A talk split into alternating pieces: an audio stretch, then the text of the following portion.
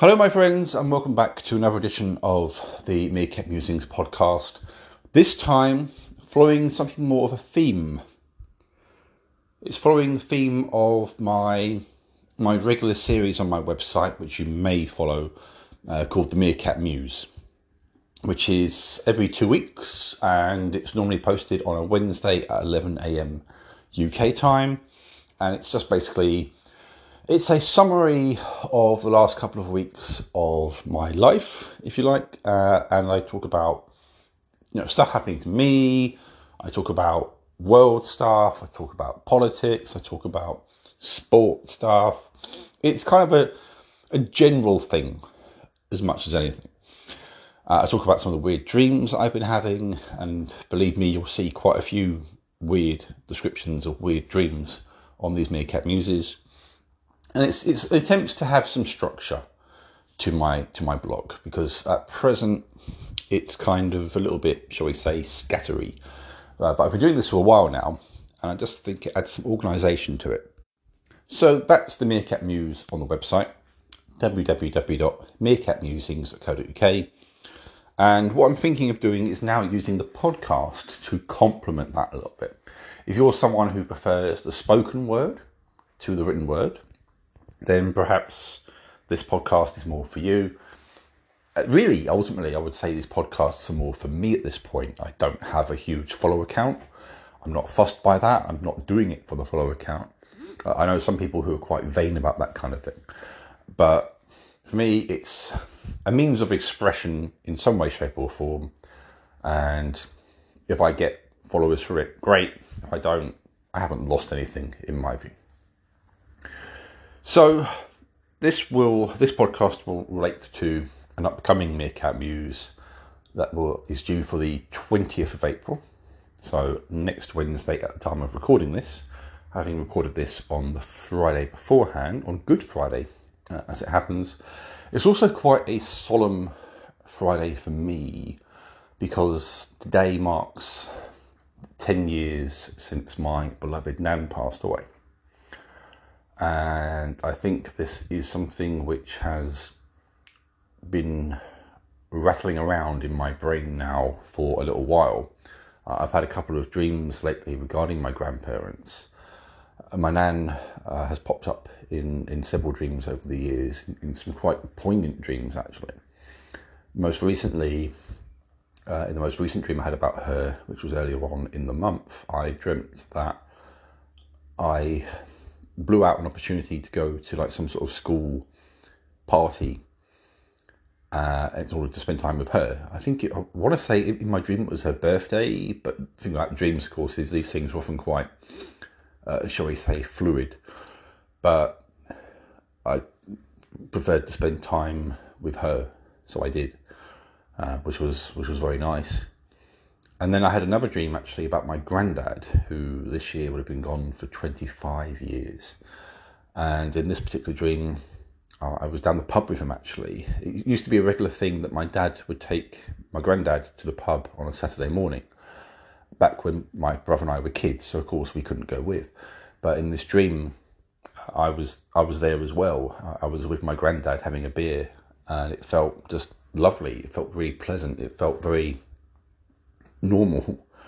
Uh, and you know, having dreams about the two of them, who I both I miss both of them dearly. It's felt quite emotional in a lot of ways. I miss them. I love them. I will always love them.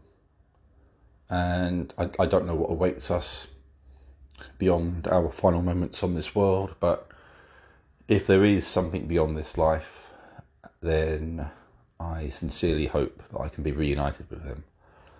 They were both wonderful people, and I, I, you know, as I say, if there is an afterlife, then I, I hope to see them again. Moving on, so something a bit more light-hearted I have now got a fifth tattoo. Yes, I have a few tattoos already, but I've recently gone and got tattoo number five. And if you check out the Meerkat Muse on the 20th, you'll see it. If you follow me on Twitter, actually, you would have already seen it. And the chances are that I'll be, how can I put it?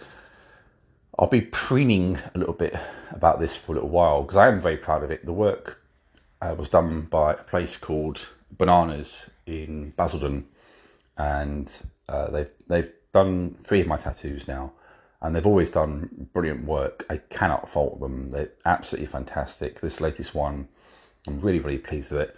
It's Scrooge McDuck from the TV series DuckTales, but it's Scrooge McDuck from the reboot version as opposed to the original series. So instantly recognizable, but with a modern twist on on Scrooge. And I just I think it's come out really really well. It's my first color tattoo. Uh, as ordinarily I've had like sort of black and white silhouettes, but I just thought this one deserved the color treatment, and I'm so so happy with how it came out. I am already kind of half pondering what to do next, uh, although I think the next one won't be for some time. I don't really know what I want to have done next, in fairness. So we'll have to sort of wait and see. I could leave it at five for the rest of my life, although I suspect there will be some more in the future. But yeah, I'm, I'm really, really pleased with it, and I'll be showing this off across social media at various different points, I imagine. Anything else to add? Well, I mean, the, the Muse itself that you'll see has touched upon some unusual occurrences that I've had conversation wise on YouTube. It actually goes back to a video that I think I published, I want to say it was 2020 in the middle of the first lockdown. And I had a weird dream about zombies, zombie apocalypse dreams. I've had those more than once actually. And I talked about it on YouTube, and this triggered a flurry of comments from, I don't know how to describe them, um, from from the religious, talking about how these dreams were a sign of the end times and how I should put my faith in Jesus and all that kind of stuff. And one of them actually very recently uh, commented about how he has, through study and observation, predicted various events, but has been reluctant to put up tangible demonstrations of this or links to where he's sort of proven this. So it's one of those situations where how do I how do I begin to verify this? The answer is I can't verify this. But there you go. We've got claims now of, of being able to predict the future and of patterns of Satanism and that kind of thing. So all I can say is what to me it's a dream. You know, I mean I've had similar dreams in the past, I'll no doubt have similar dreams in the future but I'm not taking it as a sign of the end times just yet. You never know what's around the corner, and we don't know everything about everything. We don't know everything about a lot of things. But I'm not convinced that we can expect the second coming anytime soon. So we'll have to play the one by ear, I guess, a little bit. In the sporting world, let's move on to the sporting world. I remain kind of optimistic, but also nervous about the hopes and dreams of my beloved Liverpool. Liverpool are, my team, my football team, and they recently played out a two-all draw away against Man City, who are our, our chief title rivals. Man City were a point ahead of us. There was an atmosphere of of winner takes all with this match, but ended in a draw. And actually, the two teams drew back at Anfield as well. So Liverpool and City tend to often be somewhat evenly matched. Mean, I dare say the Man City actually played better than we did, but we found a way to get a point. We remain one point behind. There are six or seven matches to go. Both teams are very capable of winning all their remaining matches, but equally, you never know what's around the corner in football, and both teams have dropped points in some somewhat surprising circumstances over the course of the season. So you absolutely take nothing for granted in this sport. We shall have to wait and see. Obviously, I want Liverpool to win. We also have Man City in the FA Cup semi finals. And if we get through our Champions League semi final, then we could end up playing City in the final of that. in Champions League, we will be playing Villarreal in the semi-finals. Some people might be taking that lightly, but Villarreal did knock out Bayern Munich, who, to me, were the team I was most worried about in Europe. While Man City played Real Madrid, who, in the end, kind of scraped by against Chelsea. I mean, they dominated. Real Madrid dominated the first leg, but then in the second leg, with Real Madrid at home, they looked like they were set to actually lose quite badly, but pulled it back at the end to knock, knock Chelsea out. But it's it's tough to say. You can't underestimate a team like Real Madrid, but I think City will win that one, and I think we will beat Villarreal, and then it's going to be a Liverpool Man City Champions League final, which will be pretty epic, especially given how close these two teams have been to each other down the years. So it's all to play for. I'm nervous about it. I am quietly hopeful that we can we can sort of push on and put it out the bag, but I really genuinely don't know at this point. It's football. It's unpredictable. It's chaotic, and I just have to keep my fingers crossed that my beloved Liverpool can somehow find a way to pull through and win at least one other trophy. I would love to win the Premier League title again, and I would love to win the Champions League again. I would also love it if we won the FA Cup. If we won the FA Cup as well, then we've won all four major trophies available to us. We would have done the quadruple, which has not been done before in, in the English game. It's asking a lot, especially if we have to go up against Man City in these competitions. But on our day, we are capable of beating any other team in, in the league and in Europe this Liverpool team that Jurgen Klopp has built is fantastic. And when we when we click, no one can live with us. The trouble is with Man City is when they click, no one can live with them. So it's going to be an interesting and challenging showdown as the season wears on. On to something a bit more serious now, because it continues to be something which plays on my mind a little bit. Uh, it's the whole Ukraine business I've been arguing slash debating slash just being bewildered by someone who I would describe as being a wannabe Nazi on another website that I run, who continues to insist that basically Putin, while he's wrong in many ways, that there's that, that Ukraine are also wrong and that NATO is wrong, uh, and that to a degree Putin is actually denazifying Ukraine. This is all a bunch of baseless, absolute nonsense. Putin's invaded Ukraine because he wants the territory. It's nothing to do with pacifying a, a dangerous neighbour. It's because he wants to expand Russia's borders. And he's done all the classic kind of manipulation routines to try and do that.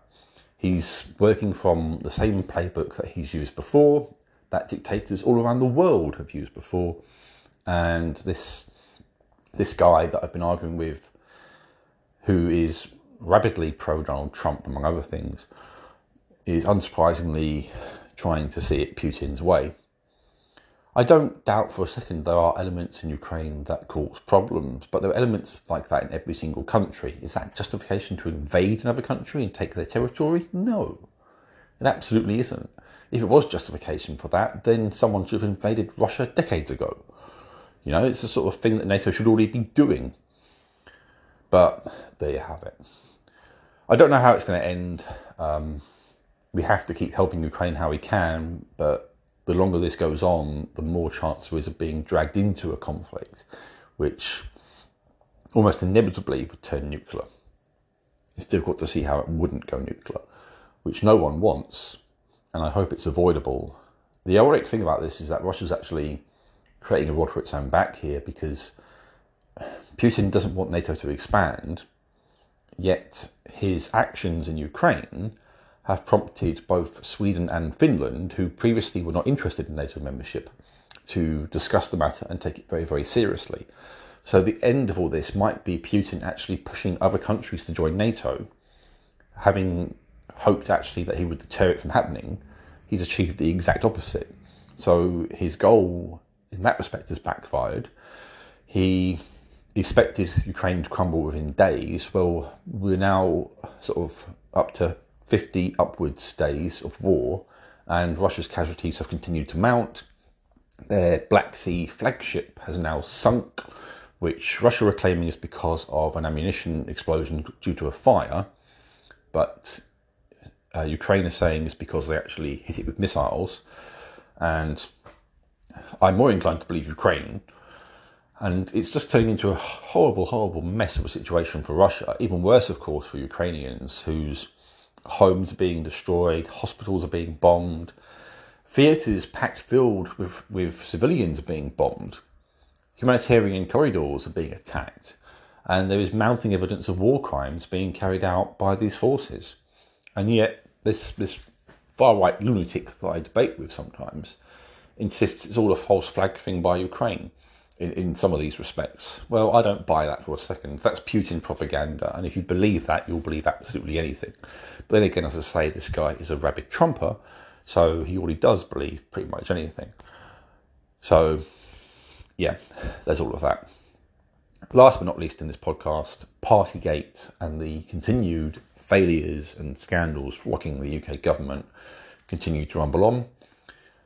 Boris Johnson and Chancellor Rishi Sunak have both been fined for attending illegal gatherings during lockdown. In fact, I understand that Boris Johnson has received a second fine for having attended a second, uh, having attended a second illegal gathering. We've got some people trying to say, "Oh, it was just a few minutes to have cake; it doesn't matter." But ultimately, that's not the point. Boris Johnson, among many other Tories, broke the law broke the laws his own government drafted up. There were rules in place, laws in place. He violated those laws, and he, in my view, he can't say that ignorance is an excuse. He should have resigned a long time ago for numerous other failures. Uh, he should resign over this. He won't. Well, he won't currently, and neither will Rishi Sunak as Chancellor. But him and swabs of other Tories should go. And the Tories themselves, Tory MPs, they should be really concerned how this is going to reflect upon the future of their party, and more of them need to be need to be prepared to sort of issue a vote of no confidence. They're not doing that nearly as much as I thought they would. So they, they really need to step up their game and say, look, this guy is not fit to be prime minister. He's failed miserably with this. I know a lot of them are probably going to support Boris Johnson's other policies, but on this, they have to acknowledge his failures. It's the latest in a long line of failures of Boris Johnson and this Tory government. And while Labour are far from perfect at the moment, I think in the in the local elections they're probably going to take a number of seats away from the Tories. And good. Now I hope the, Tor- the Tories bleed seats left, right, and centre. And it, that it really sort of damages them as a party because the way they've handled everything over the last couple of years has been woeful. This country is worse off than it was by some margin. They've broken a number of electoral promises. And to cap it all off, we have a law breaking Prime Minister. So I really hope voters in general also wake up and see the Tories what they really are with all this. Because they're just they're a shambles, an absolute shambles. They're a bunch of dishonest, cowardly, callous hypocrites. They have no place in government and anything, anything would be better than them right now. As I say, Labour in their current iteration have issues of their own, but I would much rather have a Labour government tomorrow than this current Tory one. Uh, it, it, they can't carry on as they are. Boris Johnson is basically the UK Trump, with a slight veneer of civility that Trump doesn't have, but he's no better as a person in many ways, if you ask me, than Trump is, and he's certainly no better as a leader and it's long past time for him and his cronies to go because it only serves their own interests. Anyway, that's it. Rant over. Podcast over. I hope you listen, but more importantly, I hope you check out www.meerkatmusings.co.uk where you'll see a more thought out process, I guess, because I'm better with the written word than the spoken word, and you'll see that for yourself. So enjoy.